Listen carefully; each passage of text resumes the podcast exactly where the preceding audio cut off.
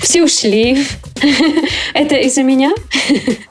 Вы не хотите со мной вести подкаст? Все понятно. О, ну посмотрим, что там. Повышение зарплаты не на 500%. До свидания. Меня и здесь неплохо кормят. И только через несколько дней мне коллеги сообщили, что это то, чего делать не надо. Я прошу достаточно интимную услугу прямо сейчас. Вас они должны запомнить как лицо всей психотравмы. Мы со своими грустными лицами можем выглядеть прямо социально неприемлемо в некоторых контекстах. Господи, как долго, как много этапов. Не только вас выбирает работодатель, но и вы его выбираете. Как говорится, если раньше вы искали работу только на HeadHunter и только на отечественном рынке, забудьте все, что вы знали до этого про поиск работы и доверьтесь нам.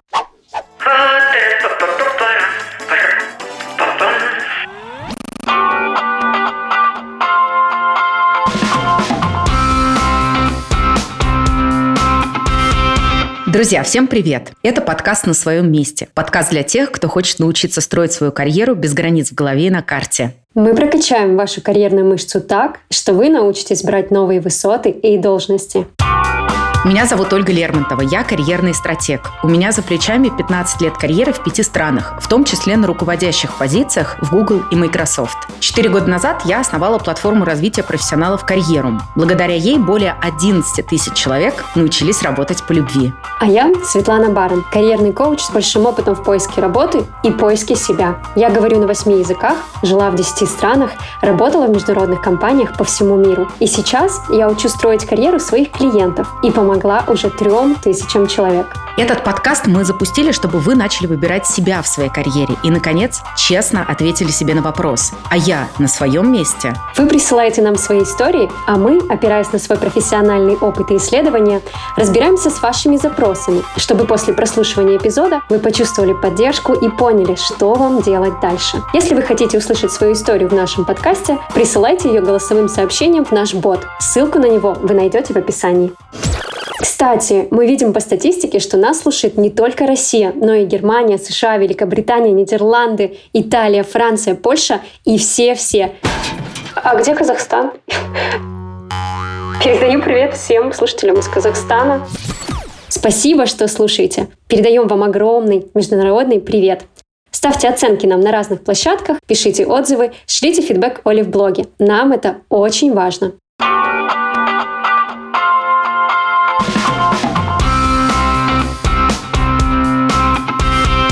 Свет, мне кажется, в наших с тобой приветствиях очень часто встречаются слова международные, разные страны по всему миру. И на самом деле это неспроста, потому что когда я придумала карьеру, мне, конечно, хотелось создать некое пространство обучения для русскоязычных профи, но по всему миру. И с каждым годом мы все больше и больше понимаем, насколько это актуально и важно. Если 4 года назад на нашей платформе было всего, может быть, 20-30% русскоязычных профессионалов, работающих не в России, то сейчас их количество уже 50-60 и более. Да, умение строить карьеру на глобальном рынке стало необходимым навыком для многих профессионалов, это безусловно. Хотя я вижу по своим клиентам, что вместе с мыслями о карьере за границей к ним приходит паника и ощущение, что нужно бежать сразу во все стороны, откликаться сразу на все вакансии и подаваться на все возможные визы. Поэтому мы взяли темой выпуска «Шаги к международной карьере и поиск работы за границей». Как говорится, если раньше вы искали работу только на HeadHunter и только на отечественном рынке, забудьте все, что вы знали до этого, и доверьтесь нам. А еще сегодня у нас в подкасте впервые будут не только записаны истории от слушателей, а живой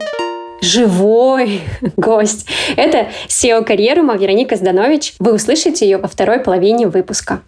Оля, кстати, давно тебя хотела спросить, как ты вообще решила, что тебе нужно из российского достаточно успешного трека своей карьеры переходить на международный? Ну, я стала ощущать, что мне тесна карьера сугубо в России СНГ примерно году, наверное, в 2009-2010. Я тогда работала на позиции руководителя по продажам в компании Макафия и занималась, по сути, развитием партнерской сети наших э, дистрибьюторов и реселлеров, и в том числе строила разные маркетинговые программы. И в этот момент я поняла, что для меня следующим логическим шагом в моем карьерном треке так или иначе будет роль генерального директора В тот момент мне виделось это большим ограничителем, потому что, по сути, это роль с теми же обязанностями, что у меня, только там есть больший аспект такого вась-вась э, и работы печенью с большими клиентами, выстраивания каких-то личных отношений. Я себя в этом, честно говоря, вообще не видела. Мне хотелось делать классные масштабные программы и проекты, чтобы вот на большом масштабе видеть, как э, одна инициатива реализуется в тысячах клиентов.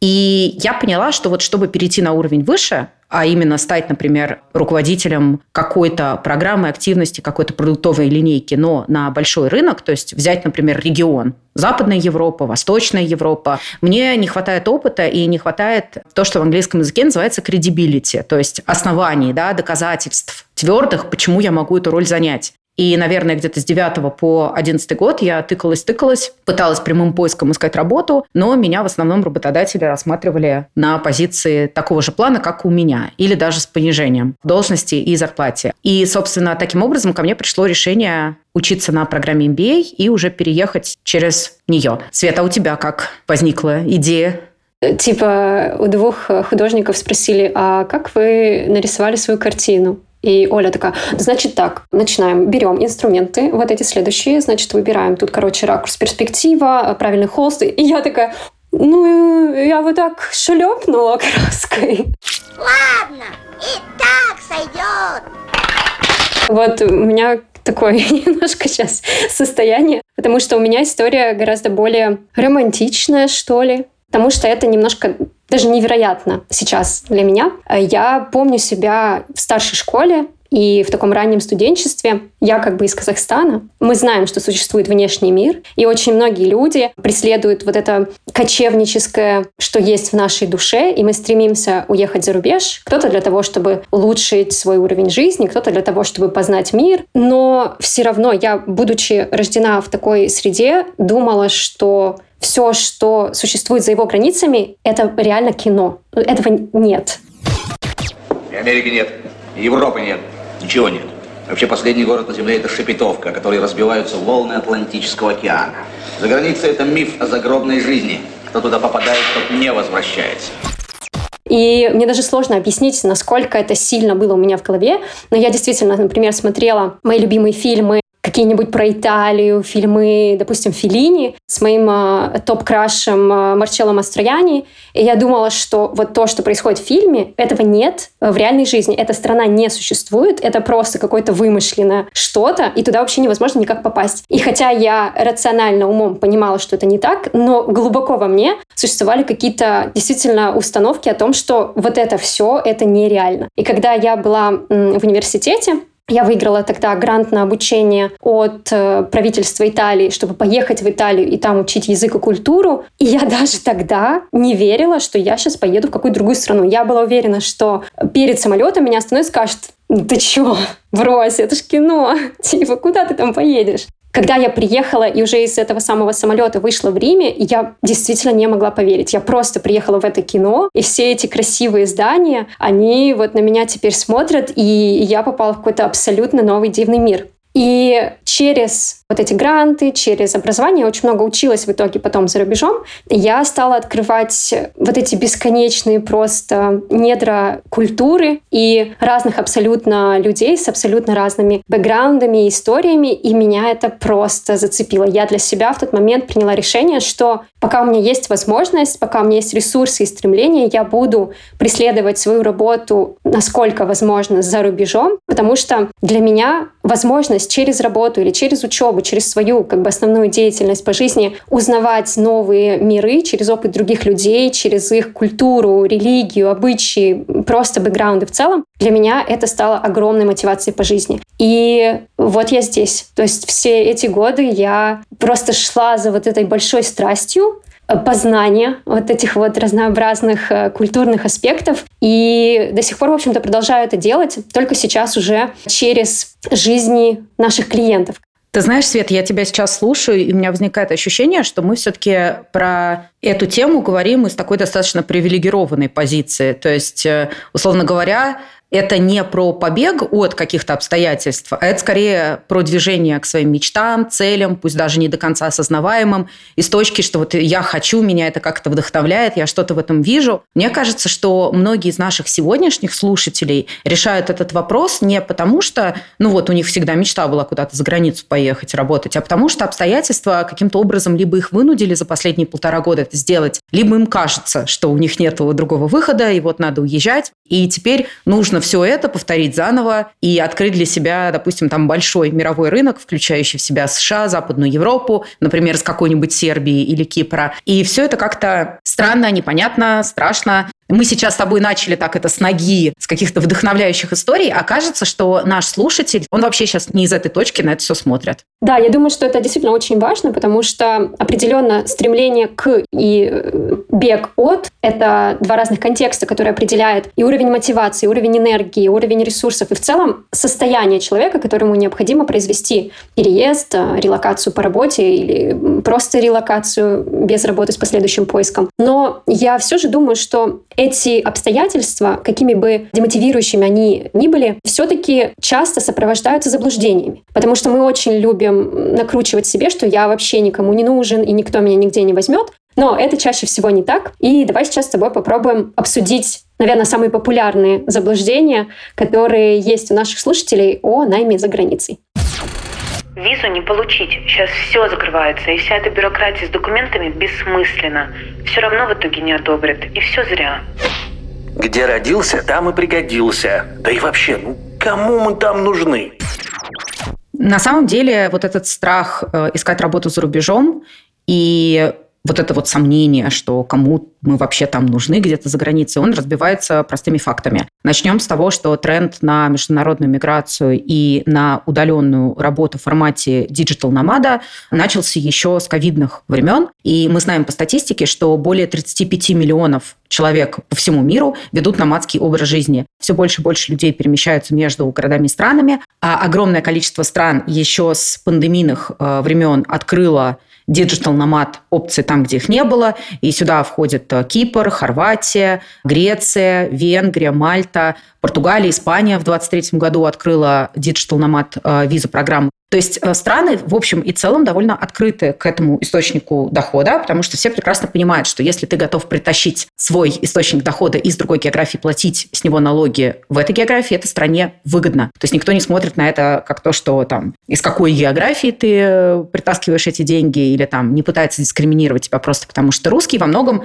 именно для русских ребят и для ребят из постсоветского пространства эти программы-то и существуют, потому что тем же итальянцам не нужна никакая виза, чтобы работать в Англии или в Швейцарии или еще где-то, да, они могут оставаться в этих странах довольно долго. Поэтому, ну, странно утверждать, что, в общем, никто нас там не ждет, когда для нас, для таких, как мы, эти программы, собственно, и существуют. Крепитесь за граница нам поможет. Варианты, безусловно, есть. Нужно просто начать их прорабатывать. Это не то чтобы супер просто, это не то чтобы супер дешево, но для тех, кто реально хочет уехать, это более чем реально стало. И сейчас, скажу непопулярную вещь, но в 23 году это стало гораздо проще, чем было даже в 18 потому что это было до пандемии, до войны. И тогда этими вопросами так глобально занималось гораздо меньше людей, чем сейчас. А сейчас под это есть целый рынок. И мы с вами, друзья, часть этого рынка. Да у них своих спецов навалом. Зачем им сотрудник иностранец? Кто со мной морочиться будет? Наверняка у них там все суперпрофи, носители языка. Даже смотреть вакансии и требования к кандидатам не буду. Точно не дотяну. Друзья, смотрите, да, действительно хватает своих специалистов и так. И так было всегда, и так и будет чаще всего. Если вы думаете, что вас могут не выбрать, потому что много классных местных кандидатов, правильно думайте. Потому что действительно на высококонкурентных рынках Запада может быть такое, что вас не выберут, потому что очень много классных кандидатов, как местных, так и не местных. И да, вам действительно нужно будет приложить сильно больше усилий, чем вы прилагали, возможно, на своем местном рынке. Когда вы работали в своем родном городе, у вас был четко построенный нетворк, и все знали, что вы классный продукт, и вас там брали с руками и ногами. Если вы переедете в другую страну, вам нужно будет несколько раз людям вокруг доказать, что вы классный продукт, а не просто полагаться на то, что вас уже знают. И да, вам поэтому нужно будет отшлифовать до блеска свое резюме, подготовиться очень хорошо к интервью, пересмотреть свой опыт и упаковать его для конкретной географии, конкретной сферы. Да, нужно будет постараться. Но если бы действительно э, своих специалистов хватало абсолютно везде, то никто бы не переезжал. И никто бы не нанимал крутых айтишников из России или там крутых дата-инженеров из Индии, потому что где-то специалисты действительно сильные, и наши кандидаты из э, постсоветского пространства достаточно пользуются популярностью в силу того, что чаще всего они любят работать и работают много, и это интересует очень многих работодателей, могу вам сказать по своему опыту. Поэтому да, это в какой-то мере правда, но с этим можно бороться, и вполне легко это можно преодолеть. Как я недавно рассказывала в одном из открытых вебинаров, дефицит высококвалифицированных сотрудников не меняется. И последние много лет ничто не может эти чаши весов сдвинуть. Никакие рецессии, никакие локальные или глобальные кризисы не приводят к тому, что квалифицированных кандидатов становится слишком много, и компании такие, о, господи, как классно, какой рай, вот сейчас-то я повыбираю кого-то. Нет. А часто даже в кризисе обычно компании избавляются от тех функций, от тех ролей, которые вот прямо сейчас не горят. А за классными специалистами в своей нише конкурс и очереди всегда огромные, и ничто на это не влияет. Если вы крутой специалист, и вы можете показать свои переносимые так называемые навыки, да, transferable skills для новой географии, то у вас ни в какие времена не будет никаких проблем с наймом. Может быть, где-то есть проблема с квалификацией, проблема с актуальностью вашей профессии на другом рынке, но это как раз то, что мы учим анализировать э, в карьерами. Поэтому, если такая задача стоит, приходите к нам и учитесь определять свою нишу грамотно на новом рынке, в новой географии. Ага. Разве мне дадут работу, если у меня российский паспорт? Русских везде отменяют, и чар даже на мое резюме не взглянет. Да, друзья, это действительно заблуждение, которое очень часто слышим последние несколько лет в силу известных всем причин.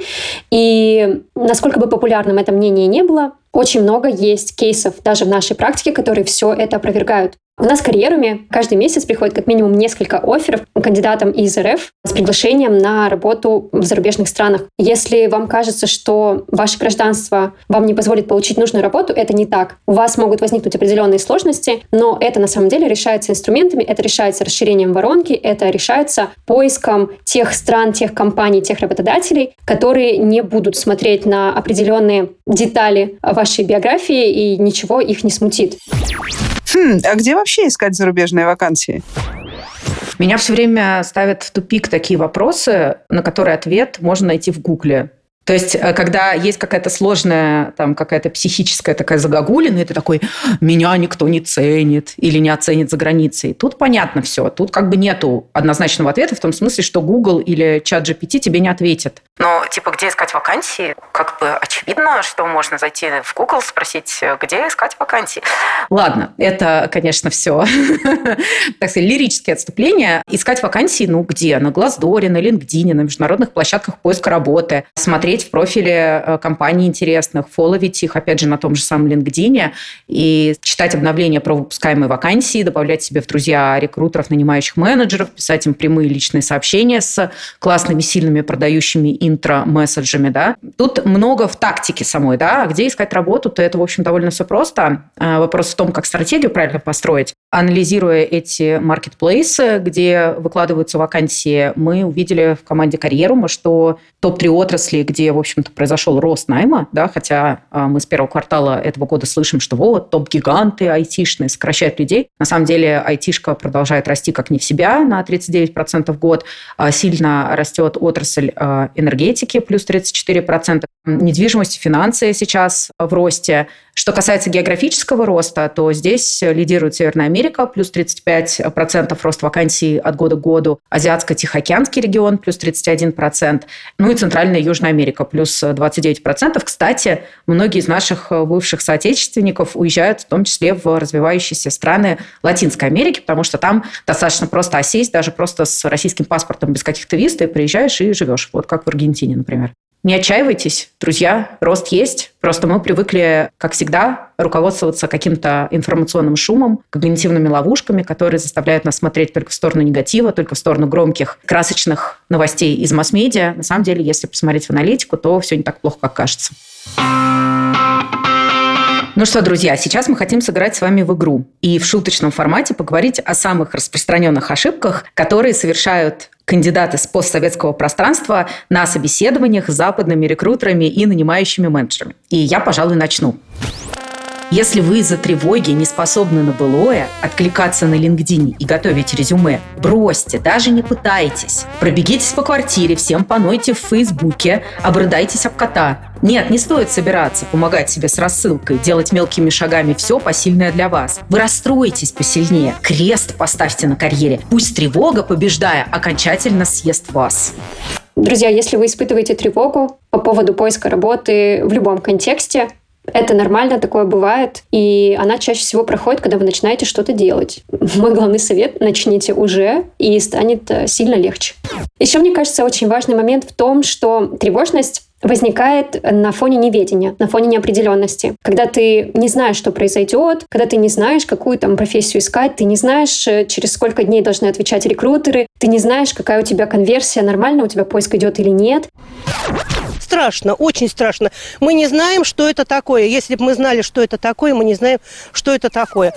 И вот это действительно нагнетает. Ты каждое утро просыпаешься и думаешь, а я вообще все правильно делаю. А я вот сегодня подался на 500 вакансий, а этого достаточно. Я думаю, что как раз в таком случае с тревожностью помогает справиться план, и, в общем-то, знание того, что ты делаешь. Когда у тебя есть стратегия, когда у тебя есть выстроенная воронка, и ты сам прикидываешь, какая у тебя должна быть конверсия а, в поиске работы, ты просто будешь понимать, хорошо идут дела или нет. Ну и вообще я встречаю очень часто среди русскоязычных кандидатов такое ожидание, что вот иностранные рекрутеры будут э, пачками к ним сами приходить, как они привыкли там, например, в своей какой-то нише, где они являются дефицитным классным экспертом, что все будут им писать бесконечно, какие-то оферы предлагать. А человек такой, о, ну посмотрим, что там. Повышение зарплаты не на 500%, до свидания. Меня и здесь неплохо кормят. Или второй момент, что если уж я такой золотой прекрасный куда-то там откликнулся, то мне должны отвечать сразу. А если мне сразу не отвечают, это значит со мной типа что-то не так. Я некачественный эксперт, некачественный профессионал. Хотя на самом деле э, сроки рекрутинга в западной компании всегда были более длинными. Даже 2-3 года назад 6-9 месяцев – это средняя статистика по сроку поиска работы. Поэтому нереалистично ожидать, что вас будут быстро проводить через этапы собеседований, что будут отвечать мгновенно. Ну нет, так не будет. Если вас HR попросит рассказать ваши заслуги, расскажите им побольше. Иностранец будет рад. Салки, русский медвежонок, гордость мамы, детский сад. И не важно, что не знает он понятия октябренок. Знамя, флаг, стена почета ни о чем не говорит. Продолжайте в том же духе. Должен каждый иностранец знать про Кубгунга, Сунгуки, Куги и Волгу. Ну, во-первых, конечно, да, у нас э, выходцев с постсоветского пространства есть вот эта какая-то манера э, рассказывать о себе все-все-все, вываливать большое количество информации, как будто количество тут же перетекает в качество, а это далеко не так. И вместо того, чтобы говорить много, на самом деле я бы рекомендовала говорить главное и выдавать некую квинтэссенцию самого важного, что должен услышать работодатель с точки зрения того, как именно вы принесете этому работодателю пользу. И если говорить про содержание нашего юмористического стишка, лучше бы всю эту энергию переводить в то, чтобы другой стране пояснять непонятные термины. То есть мы часто закуклены в наших каких-то реалиях и считаем, что весь мир должен про них знать. На самом деле никто про них не знает. Это относится не только к названиям университетов, но и, возможно, к названиям компаний. И нужно постоянно вводить контекст, что вот вы знаете, я работал там в огромной металлургической компании, которая вообще-то является одной из странообразующих э, компаний в России, там, из экономикообразующих компаний. Чтобы это была не просто какая-то компания, там где-то работал, а что я влиял через свою работу на большие масштабы. Интервью да с подготовкой? Нет, не надо, сразу бросьте. Не заучивайте фразы, не ломайте свой язык. Лучше быть в адреналине, English and improvisation. Будьте смелые и развязные, все прокатит на авось. Ну а если вы поймете, что не знаете ни слова, ни про грейды, ни позишн, ни про что-то как-то там, не расстраивайтесь, скажите I do not speak into English. Ведь HR имеет сердце, иностранец повторит. HR не имеет сердца. Двигаемся дальше. Друзья, даже если вы самый классный оратор, и вы отлично проводите все публичные выступления, все равно вам нужно готовиться к интервью. Я поддерживаюсь этой э, стратегией со всеми клиентами, даже самыми скилловыми, даже профессионалами топ-супер вау мега международного уровня. К собеседованиям нужно готовиться. И если у вас уже это хорошо получается, ну супер, вы можете улучшить ваши собственные скиллы и делать это еще лучше. Но если у вас это получается плохо, то вот как раз на авось э, полагаться не надо. Оно, скорее всего, не прокатит. И в подготовке к интервью мы как раз советуем анализировать свой собственный профиль в контексте вакансии и смотреть на него глазами рекрутера или потенциального работодателя, нанимающего менеджера, того человека, который с вами сейчас на интервью встретится, и посмотреть его глазами на то, какие моменты в вашем опыте могут вызвать у него вопросы. Это помимо базовых вопросов, которые, скорее всего, вам и так зададут. Кстати, в карьеруме мы очень подробно говорим о всех этих вопросах на нашем курсе по интервью. Вам важно подготовиться. Вам важно в своей памяти наковырять те самые кейсы, которые отражают конкретную компетенцию, конкретные навыки, которые бьют четко в цель по тем требованиям к вакансии, которые выставили те самые работодатели, нанимающие менеджеры и так далее. Вы сможете гораздо легче вспоминать все эти истории, и тем самым градус э, вашего волнения понизится, а качество проходимого интервью повысится.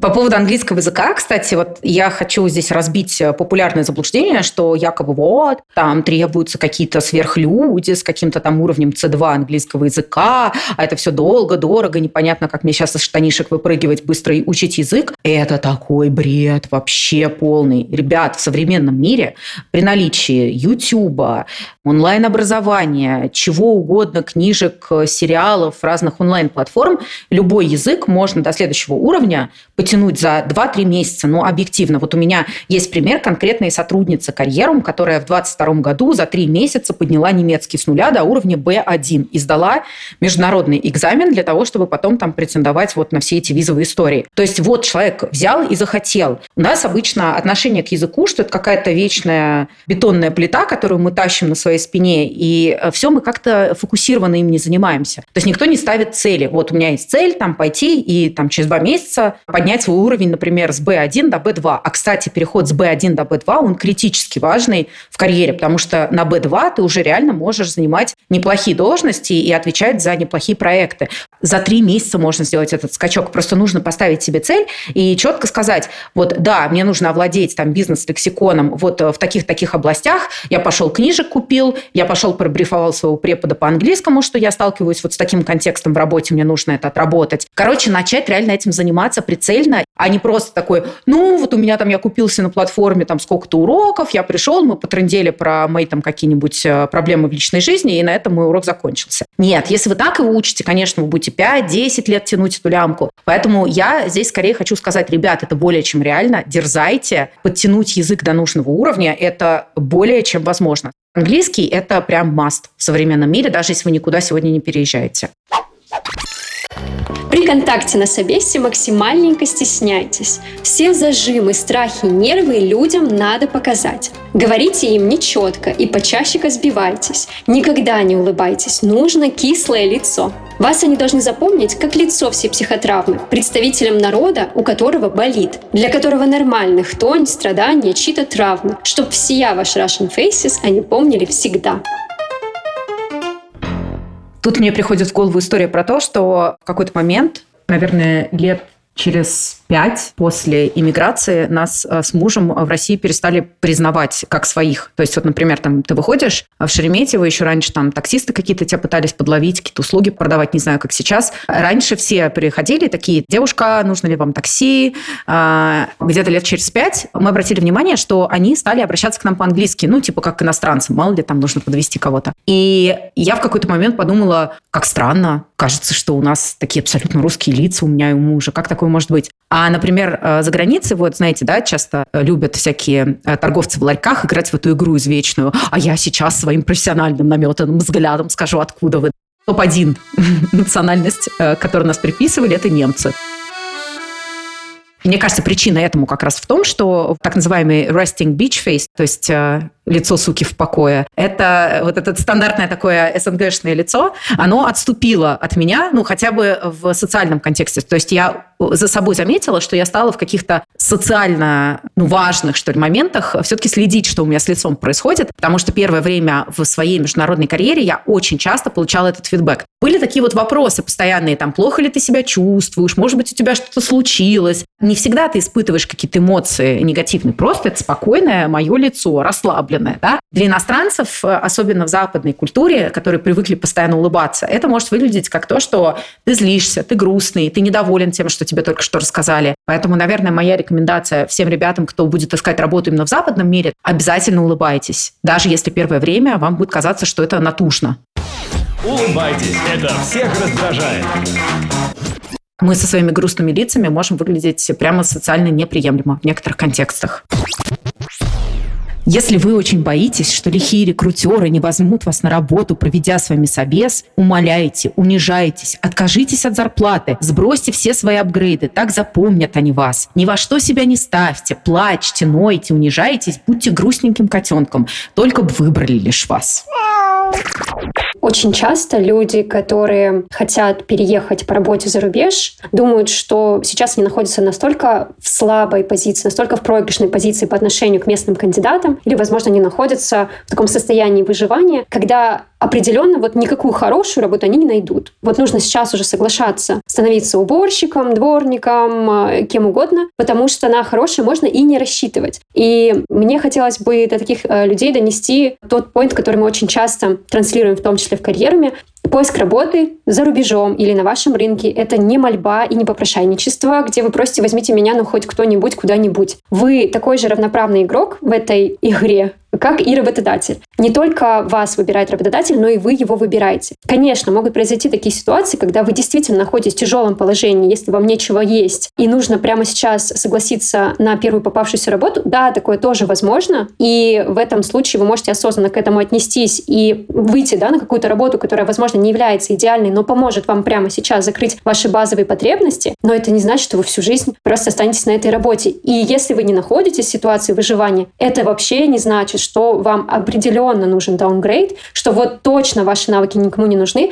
Оля уже говорила о переносимых навыках, о том, что переезд возможен не только с сохранением должности, но и с апгрейдом. То есть эти возможности тоже сразу от себя не отсекайте, просто анализируйте вашу конкретную ситуацию, опирайтесь на рынок и ну, сразу не ставьте на себе крест.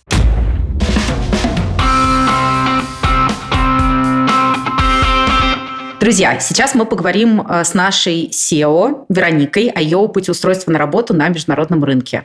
Всем привет! Привет! Очень круто, что ты к нам сегодня присоединилась. Вероник, мы много поговорили про разные заблуждения, вопросы, страхи, которые терзают людей, когда они подступают к теме международного поиска работы. Можешь вспомнить, были ли у тебя какие-то подобные проблемы, заблуждения, когда ты переезжала? Ой, их было миллион. Я тревожилась про все. И это было обосновано, потому что 10 лет назад э, переезжало очень мало белорусов в Польшу. И я была первой белорусской Филипп Моррис в Польше, которая работала в этой большой, огромной компании. Но было очень сложно, потому что э, переезжало очень мало иностранцев, и все разговаривали на польском. То есть ты со своим английским нигде не был нужен, и мне пришлось в течение нескольких месяцев выучить польский, и я его выучила. Я помню, когда я пришла в Центр мигрантов регистрировать свой ВНЖ, с кучей документов. Э, они просто... Мы искали в таких папочках да, регламенты, как зарегистрировать белоруску с такими-то документами и выдать ВНЖ. То есть процесса не было нигде, в онлайне не было нигде. Сейчас, конечно же, уже все выглядит по-другому.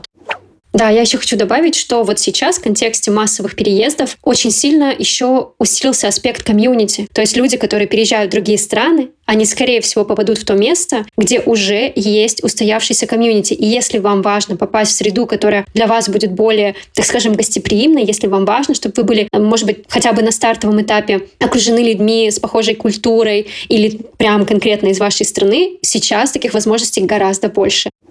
Первым местом работы, которое было у меня в Варшаве, это был Филипп Моррис. Как я уже сказала, иностранцев, ну, возможно, было 2-3% во всех компаниях, то есть в основном там работали поляки, и все подшучивали над нашим польским. Мы ходили постоянно на обед, И после обеда мы часто заказываем что-нибудь сладкое или кофе. И вот мой менеджер Адам, он, по-моему, года два уже жил в Польше, немножко подучил польский э, и все время пробовал использовать эти слова. Все, конечно же, над ним смеялись, но поддерживали его. И мне кажется, месяцев 10 он заказывал мороженое, используя польскую форму, попрошу сделать mi lodę, что в переводе на русский означает «я попрошу достаточно интимную услугу прямо сейчас». Все смеялись, все улыбались, но в течение там, нескольких месяцев никто его не поправил. Вторая история смешная, которая у меня тоже произошла. Вот я проработала Филипп Моррис, по-моему, 4 года и решила, что нужно двигаться дальше. Собеседование, которое мне назначили, оно было с вице-президентом. И в этот же день у моего брата родилась дочка. Это было 2 сентября. Такой повод. Я думаю, ну, хороший повод дома открыть бутылку шампанского, порадоваться. Это еще день рождения моей мамы. Думаю, вообще прекрасное начало дня. Я выпила один бокал шампанского, думаю, мало, надо второй. Выпила второй и поехала на это собеседование. Ну, там представителей компании было человек 4 или 5. Это вообще собеседование в офлайне, все серьезные. Мы пообщались, поговорили, разобрали все кейсы.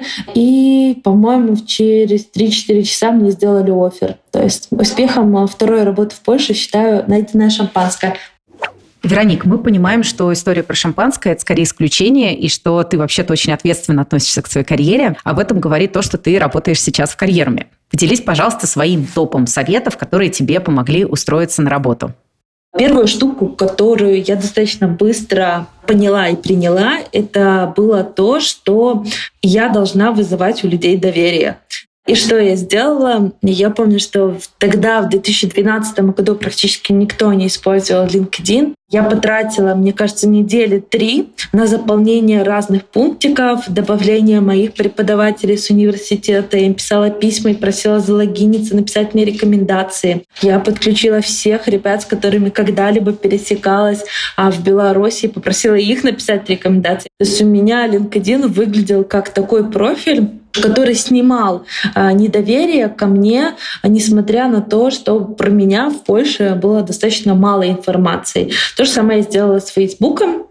Вторая штука, которая мне очень помогла, это было то, что я прочитала а, среди всех трендов ближайших лет международных компаний, что будет важно diversity. И на каждом собеседовании я говорила, вот вы берете на работу белорусскую, и у вас будет diversity, да, я принесу много чего, чего в компании нет. И я так это обосновывала, что практически каждый HR просто записывал, ну да, плюс diversity. Третий момент, э, я тоже это четко голосом проговаривала, я это понимала, я никогда, наверное, первые две позиции не записывала work-life balance, а практически везде писала про то, что я готова в ближайшие 5-7 лет заплатить своим лайф-балансом за то, чтобы реализоваться как эксперт. А это, конечно же, подкрепляло, потому что, видя вот этот пункт, э, практически каждый менеджер понимал то, что она будет стараться больше, чем стараются другие, потому что у нее в исходной точке меньше возможностей, чем у других. Да?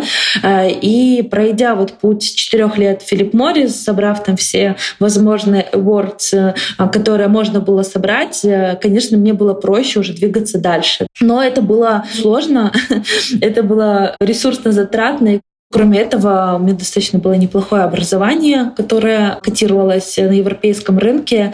И вот тоже пункт. Э, я решила, что когда училась здесь уже на магистратуре, мне было очень важно, кроме того, как я вот закончу эту магистратуру, чтобы уже польский декан, польские преподаватели дали мне рекомендации. И перед тем, как выбирать университет, я написала а, несколько писем разным топ-менеджерам и проресерчила LinkedIn и посмотрела, где семьи разных компаний учились, потому что у меня было четкое представление, что если они учились в этом университете, у них будет больше сантимента брать ребят с этого университета, с этого факультета, и я пойду учиться именно туда. И это сработало. То есть проработала все, что можно было проработать, чтобы снизить недоверие ко мне. Второе, четко понимала, что отказываюсь от лайф-баланса, э, и мне нужно будет поработать в разы больше. И нашла а, те вещи, на которых было как бы очень важно. Быстрое принятие решения и diversity. Вероник, спасибо тебе большое. Мне кажется, очень ценно, что ты так искренне поделилась советами, которые тебе помогли дойти до того уровня, куда ты стремилась. Мне очень понравилось, как ты ответственно подошла к ресерчу. И я всем советую воспользоваться этой рекомендацией. Заранее подготовьтесь к тому, куда вы идете. Посмотрите нанимающего менеджера, посмотрите топ-менеджеров этой компании, изучите, что для них важно. То, что Вероника нашла а, приоритет diversity, то, что она познакомилась с руководящей верхушкой этой компании и нашла, как а, к ним подступиться, это классный пример того, как вы сами подготовкой можете себе увеличить шансы. По поводу совета с отказом от life-work balance, я с вопросиками к нему отношусь. Я очень рада, что для тебя он сработал, и очень классно, что ты воспользовалась этой возможностью по максимуму, чтобы из этих четырех лет работы вытащить вот все, что было можно, но, дорогие слушатели, не у всех может все так успешно пройти. Аккуратно относитесь к тому, а, как вы себя можете обречь на очень интенсивный труд, отказываясь от баланса. Кстати, по поводу этих сложных моментов, может быть, у тебя еще есть какие-то дополнения, которые могут в том числе пригодиться нашим слушателям? Кроме позитивного и успешного, было достаточно очень много сложностей. Первая сложность была такая, то, что я почувствовала реальный буллинг от части команды, которая э, не принимала долгое время факт, что нужно переходить на английский на общих встречах. Хоть компания международная, все равно э, работает 99 э, ребят из Польши и основной язык польский. Было очень неприятно, и некоторые моменты вспоминаю сейчас, что были комментарии, ты, наверное, не сделал эту задачу, потому что не понимаешь, что мы сказали про эту задачу, было неприятненько. Второй момент. Большой трудностью был процесс вообще первого performance review в жизни и фидбэк. А, никто не научил до этого, что это нормально, что это дают, с этим нужно как-то жить, с этим нужно работать. А, я это все воспринимала супер болезненно. А, я не понимала, почему меня на каждом шагу здесь критикуют, и слово фидбэк только потом уже вошло в мою жизнь.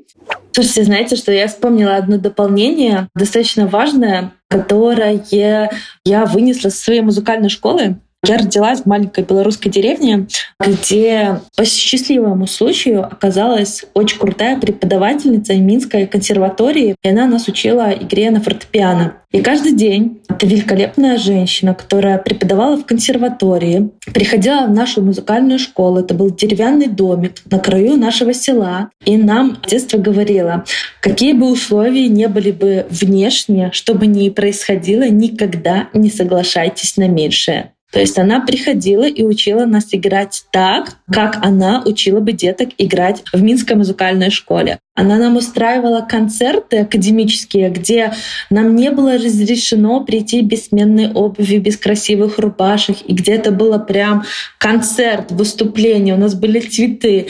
И я помню первый год, где я прям каждый день а, делала какие-то определенные действия, говорила, так, Вероник, соглашаться на меньшее нельзя. Нужно сделать так, чтобы это что-то изменилось. И это прям как бы как песни, а, по-моему, касты «Сочиняй мечты». Тогда Сочиняй мечты. Есть миллионы шансов, что скоро будет все сбываться.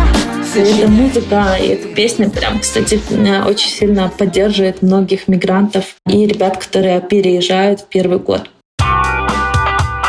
Это был подкаст «На своем месте». В нем я, Ольга Лермонтова, карьерный стратег. И я, Светлана Барон, карьерный коуч. Опираясь на свой профессиональный опыт и исследования, ищем ответы на ваши вопросы и помогаем находить решения там, где вам кажется, что их нет. Мы сделали бот в Телеграме специально для сбора ваших историй. Ссылку на него вы найдете в описании. Ну а если вы чувствуете, что советов из подкаста недостаточно, приходите к нам в карьеру. Ссылка там же. Ждем ваши отзывы и мысли. Ставьте оценки в Apple Podcasts, сердечки в Яндекс Музыке, пишите в директ карьерума и Оле, то есть мне. Нам это ужасно важно. Так мы будем знать, все ли мы правильно делаем и о чем еще нам поговорить в будущих выпусках.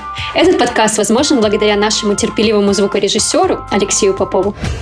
Здесь зрители аплодируют, аплодируют, аплодируют, аплодируют, кончили аплодировать. Бесценной продюсерке Марии Херсоновой, классной редакторке Ире Волченко, талантливой художнице Ане Свиридовой – и крутому композитору Кириллу Винницкому. Пока. Пока.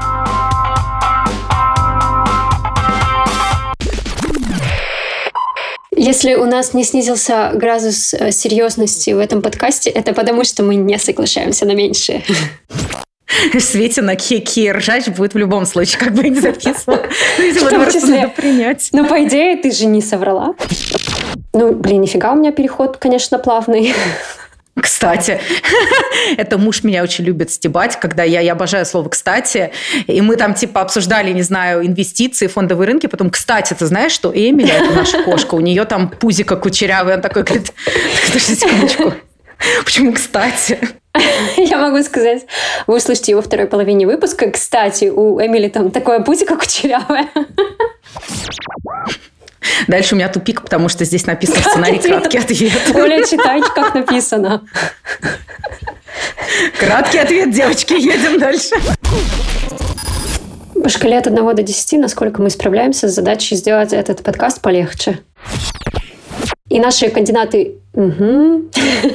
И наши кандидаты... Кандидаты. А, но я не могу сказать рекрутер. Для меня это принципиально. У меня не так много принципов в жизни.